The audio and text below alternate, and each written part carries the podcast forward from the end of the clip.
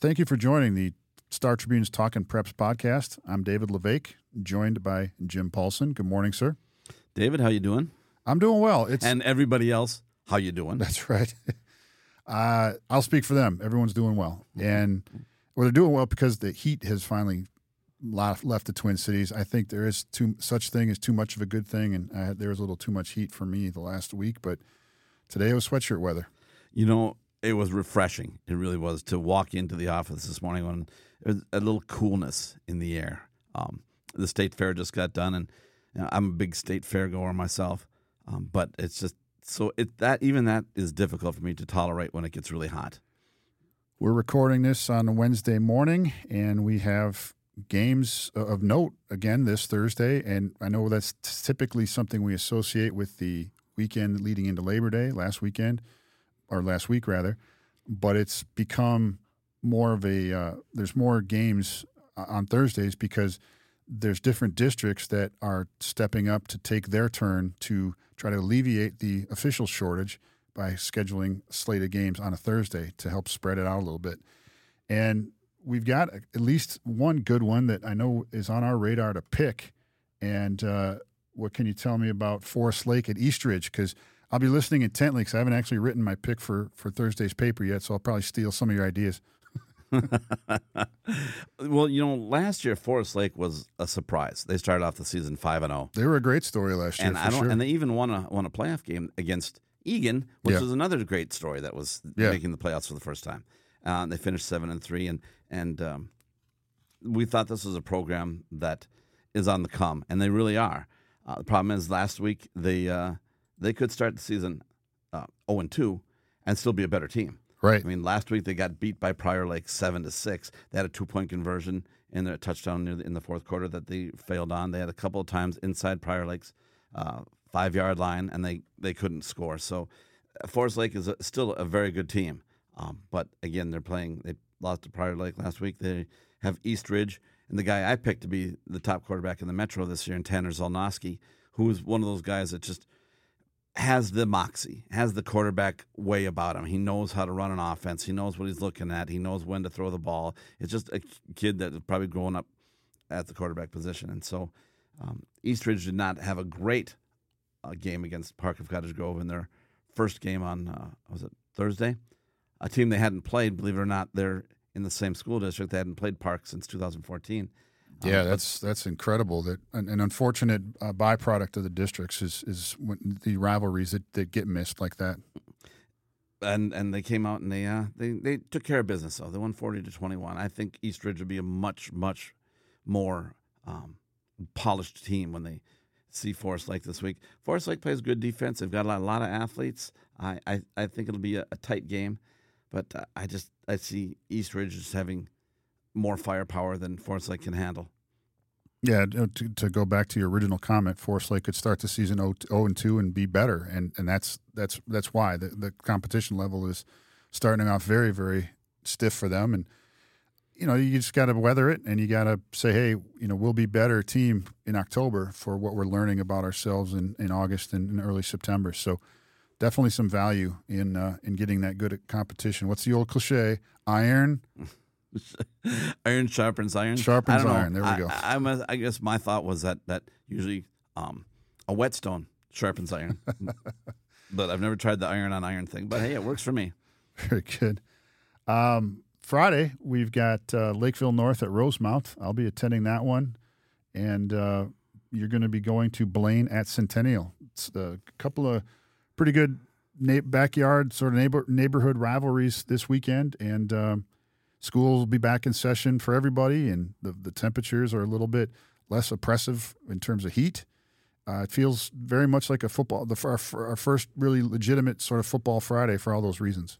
You know, I really am interested in that Lakeville North Rosemount game because Rosemount is always a hard-nosed team. You know, you're going to go out, and you know you're going to be in a football game when you play Rosemount. There might not be a lot of points scored, but even scoring points is going to be difficult for anybody against Rosemount, and that's always the team they face. And is this Lakeville North's year? Are they coming back? They won the state championship in 2018. Since then, they had, I think, one good season, a 10-2 season, and then they've been 3 straight years of sub-500 football. And I know that's been chafing Brian Vossen's hide, the coach there, because nobody is more passionate about being a coach than Brian Vossen. But it seems to me that this Lakeville North team might be back. Their quarterback, Riley Grossman, is a senior. He's been around for a couple of years now, and he's got that veteran leadership thing going on. So it'll be an interesting game. It really will. Yeah, I think the year that you're talking about where they were still good, and I think got all the way to the semifinals of the state tournament, Rashon Nelson was a quarterback. And so that might have been the year after the 2018 run. I think he was a junior on the 2018 run. Mm-hmm. And then the next year he was given the keys to the offense as a quarterback because, he had been a receiver and running back and kind of a jack of all trades in terms of getting the ball in his hands. And they thought, well, why not have him start with the ball in his hands? And he carried them to the semifinals. And then, like you said, then a little bit of a decline after that. So, but yeah, we'll see what happens. And I'm curious about Rosemount too. They lost a kind of a generational defense that they had last year. And you think, okay, well, they're Gilbertson's gone and Bills is gone, and then they go out and they shut out their first opponent. So it's like, oh, okay, I guess they're still playing good defense there. So that'll be interesting to see what that one looks like. And Blaine Centennial is really, they had a solid year, and they fit the description of how you just described Rosemount. You're in a football game when you're playing Centennial, and what do you like about that matchup? What do you see in terms of who has an edge and why? Well, those two teams combined to throw a total of 15 passes in their first game. They're hard-nosed, hitting, running, veer option, quarterback keeping the ball kind of running games. So what I like, first of all, and you have a quick game. It's going to go right by. We had some long ones on last weekend. A game that's going to go by quickly is always nice. Keeps the clock running. But, again, Centennial at home, Blaine came out and I think startled St. Michael Albertville. I think they got off to a 17-0 lead in the first half. They had to hold on for a 17-14 win. And Centennial came out and beat Coon Rapids 48-22.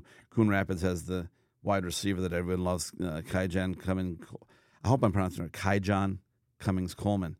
He had like 9 catches, 252 yards. They let him get his. And then they shut Coon Rapids down for the rest of the game.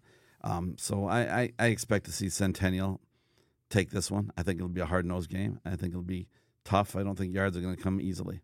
I think in defense of Kaijhan and his immense talent, they may have maybe not done as much as they could to stop him, but I think he's going to get his whether you are trying to allow him to get his or whether he's just going to go and take it.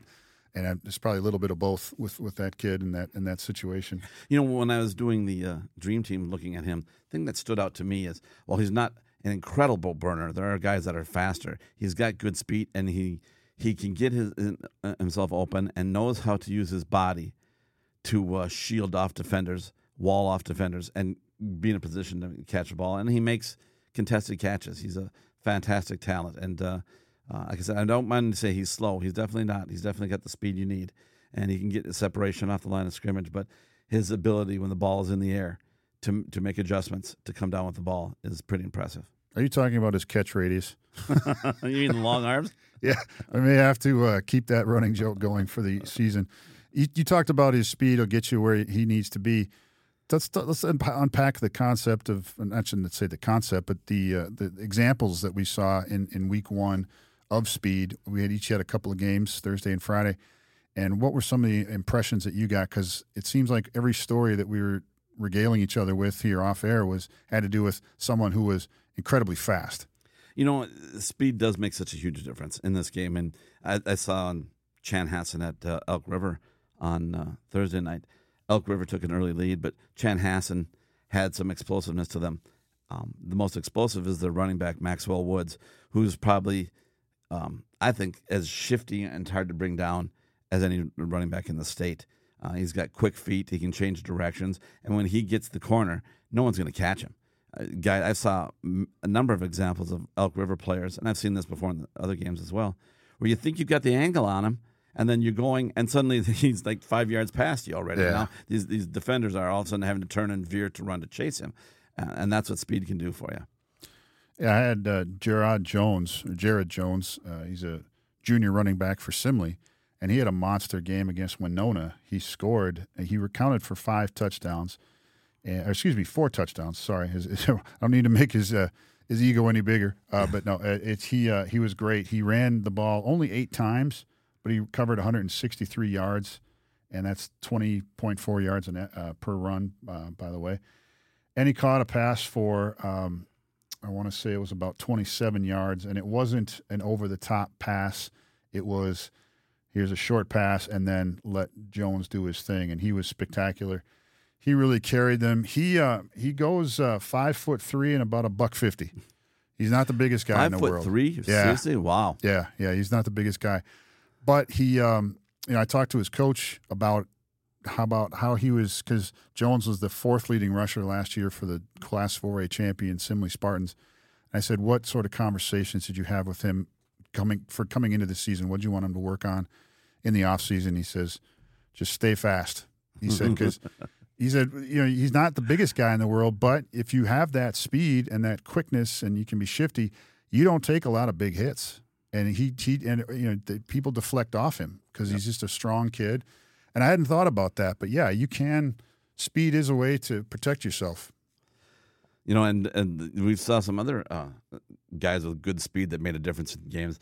One that comes to mind, I don't think either of us covered the game, but the kid at Woodbury, Quentin Cobb-Butler, 2 kick return touchdowns, and the first two, Woodbury had 14 points before they had even ran an offensive play. The kid took the opening kickoff against Roseville, returned it for a touchdown. Then Roseville responded, got a touchdown on their kickoff return. And so Butler said, I'm going to do you one better, and did another one. This kid is, you see the name Quentin Cobb-Butler, it almost always has the term explosive in front of it. When you see it in print, this kid can do it all. He's probably the best kick returner in the state. And you can't bring him down, you can't catch him. He's one of those kids that knows how to find that seam and get through it. So sometimes kick returning is an art. It is, really, yeah. Guys that you can't put on too many moves when you're a kick returner. You have to put your foot in the ground. You have to go, and you have to know what you're going to do when you see the lane open up, and then you have to hit it hard, and that's what he's got. I also saw a kid from Lakeville South, Connor Cade, take a 99-yard kickoff return, 99 yards for a touchdown, and Wyzetta thought they had him corralled, and he just ran right through him, and I can still picture the Wyzetta players. And they're not slow. No. The gap widening as Cade was going downfield. And it went going from 2 yards to 5 yards to 10 yards until he just kind of strolled into the end zone. So speed makes a huge difference. When you've got it, it you can't duplicate it.